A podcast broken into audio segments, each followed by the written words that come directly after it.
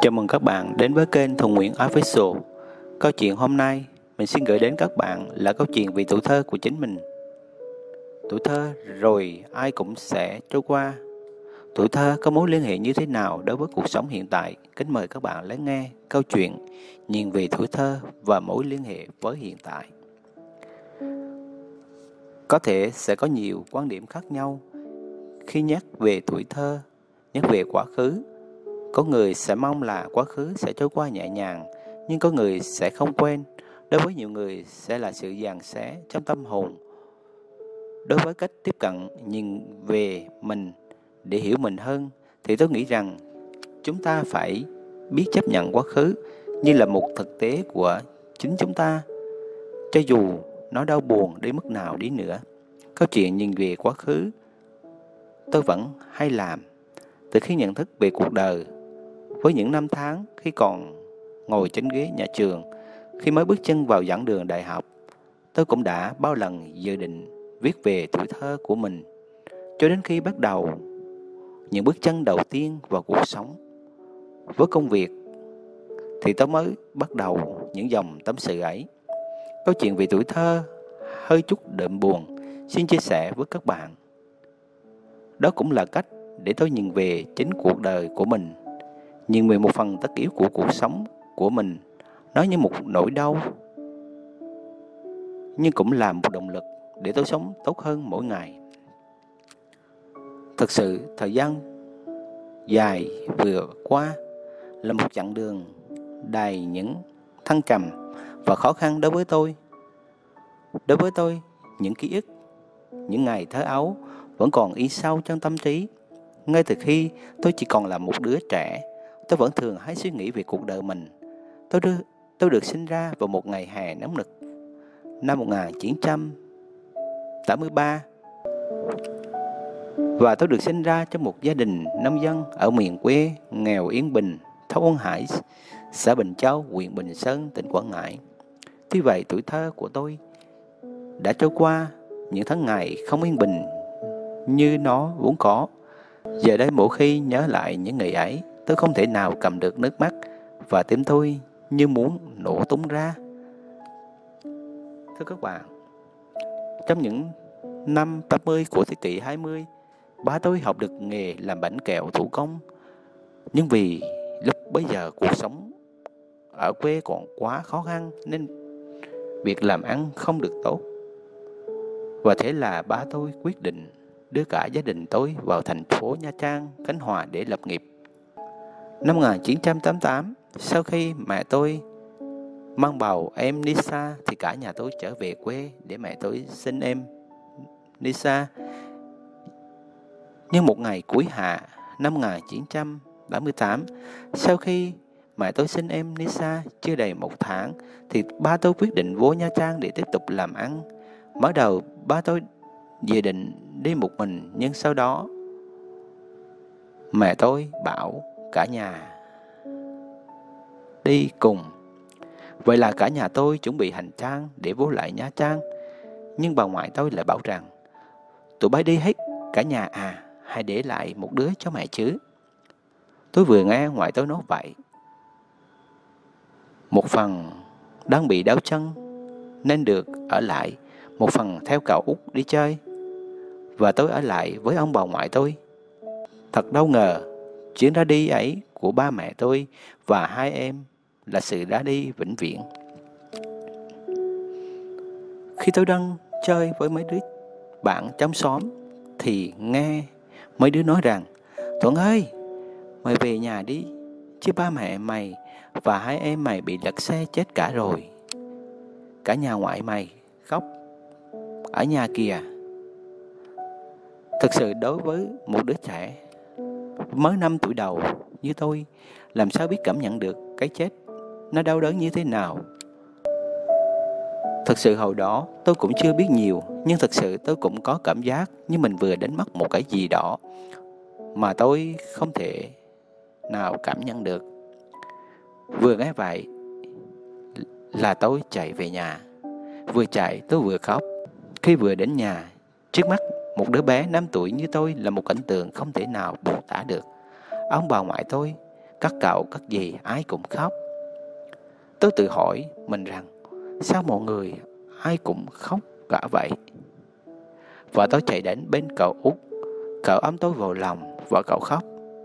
Nhiều hơn, tôi không hiểu vì sao như vậy, và tôi cũng khóc theo cậu tôi. Vì thật sự một đứa trẻ thơ như vậy, chỉ thích biết thấy thương mọi người và khóc theo, chứ làm sao cảm nhận việc cái chết là gì. Giờ đây, khi tôi đã lớn, những hình ảnh đau buồn ấy, tôi không thể nào quên được. Mỗi lần khi nghĩ về ba mẹ và hai em, tôi không sao cầm được nước mắt. Đối với tôi, đó là một sự mất mất rất là lớn, nhưng cũng là một sự may mắn khi hồi đó tôi còn quá nhỏ. Chỉ mới 5 tuổi nếu bây giờ thì tôi không thể nào chịu đựng được. Vậy là ba mẹ tôi và hai em tôi đã ra đi mãi mãi. Và cả cuộc đời này tôi không bao giờ gặp lại họ. Một đứa trẻ 5 tuổi lớn dần trong hoàn cảnh thiếu đi sự chăm lo dạy bảo tận tình của ba mẹ mình, được sự quan tâm của ông bà ngoại, các dì, các cậu.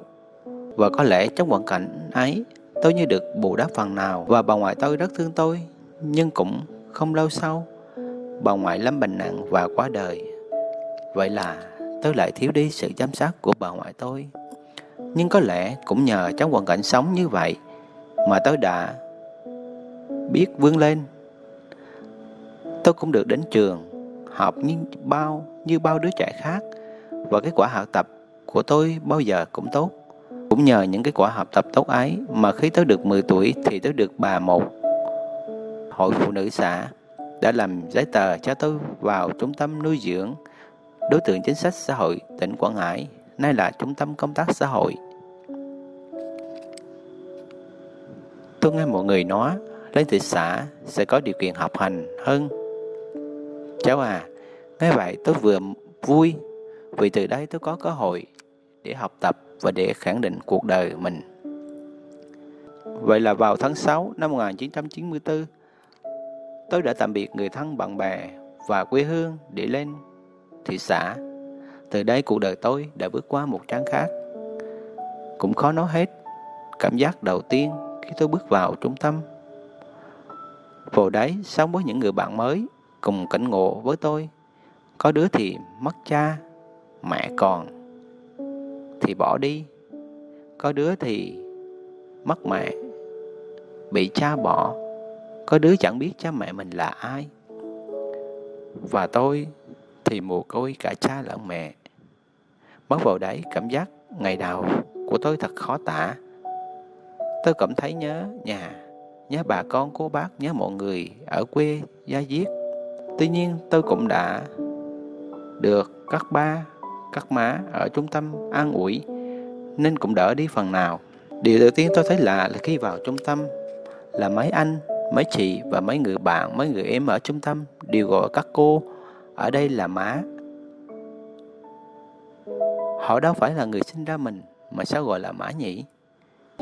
Nhưng rồi, thời gian trôi qua, tôi cũng hiểu được vấn đề là các cô, các chú ở đây chăm lo cho bọn tôi từ cái ăn, cái mặc, cũng như việc học hành như là cha mẹ mình.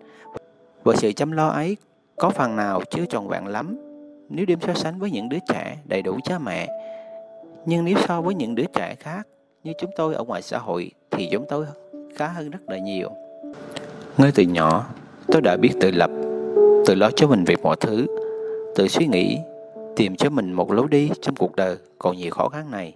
Cho nên khi bước vào trung tâm, tôi đã ý thức được việc chăm chỉ, học hành là để làm gì. Vào đây cuộc đời tôi như bước qua một trang mới. Tôi cũng không lo lắng nhiều về cuộc sống như trước đây. Những năm tháng ở trung tâm và được cấp sách đến trường với những người bạn ở đấy là một niềm vui lớn trong cuộc đời của tôi. Rồi những tháng ngày ở trung tâm cũng trôi qua, trong suy nghĩ của tôi cũng trưởng thành hơn. Những quan điểm của tôi về cuộc sống có nhiều thay đổi. Gắn liền với những tháng ngày ở trung tâm là những kỷ niệm vui buồn. Hơn 8 năm ở trung tâm là một khoảng thời gian quý báu. Tôi đã học được rất nhiều điều, nhất là về quan điểm vươn lên trong cuộc sống biết sống cho mọi người hơn. Mọi suy nghĩ cũng như sự hiểu biết về cuộc sống đối với tôi như được mở rộng dần ra. Trung tâm trở thành mái nhà thứ hai đối với tôi cũng như những đứa trẻ cùng cảnh ngục. Tôi sẽ thầm cảm ơn cuộc sống, cảm ơn trung tâm, cảm ơn các ba, các má ở trung tâm đã cho tôi một cơ hội để khẳng định mình. Rồi một ngày tôi nhận biết được thế nào là giá trị thực sự của cuộc sống, tôi rất vui. Sống là phải biết vươn lên để khẳng định mình. Biết rằng cuộc sống đã lấy đi của chúng ta rất nhiều thứ, nhưng chắc chắn rồi, chúng ta sẽ được bù đắp phần nào. Hãy cố gắng lên. Hãy biết quý trọng cuộc sống, chấp nhận những nghịch cảnh để chúng ta vươn lên và sống tốt hơn trong cuộc sống các bạn nhé.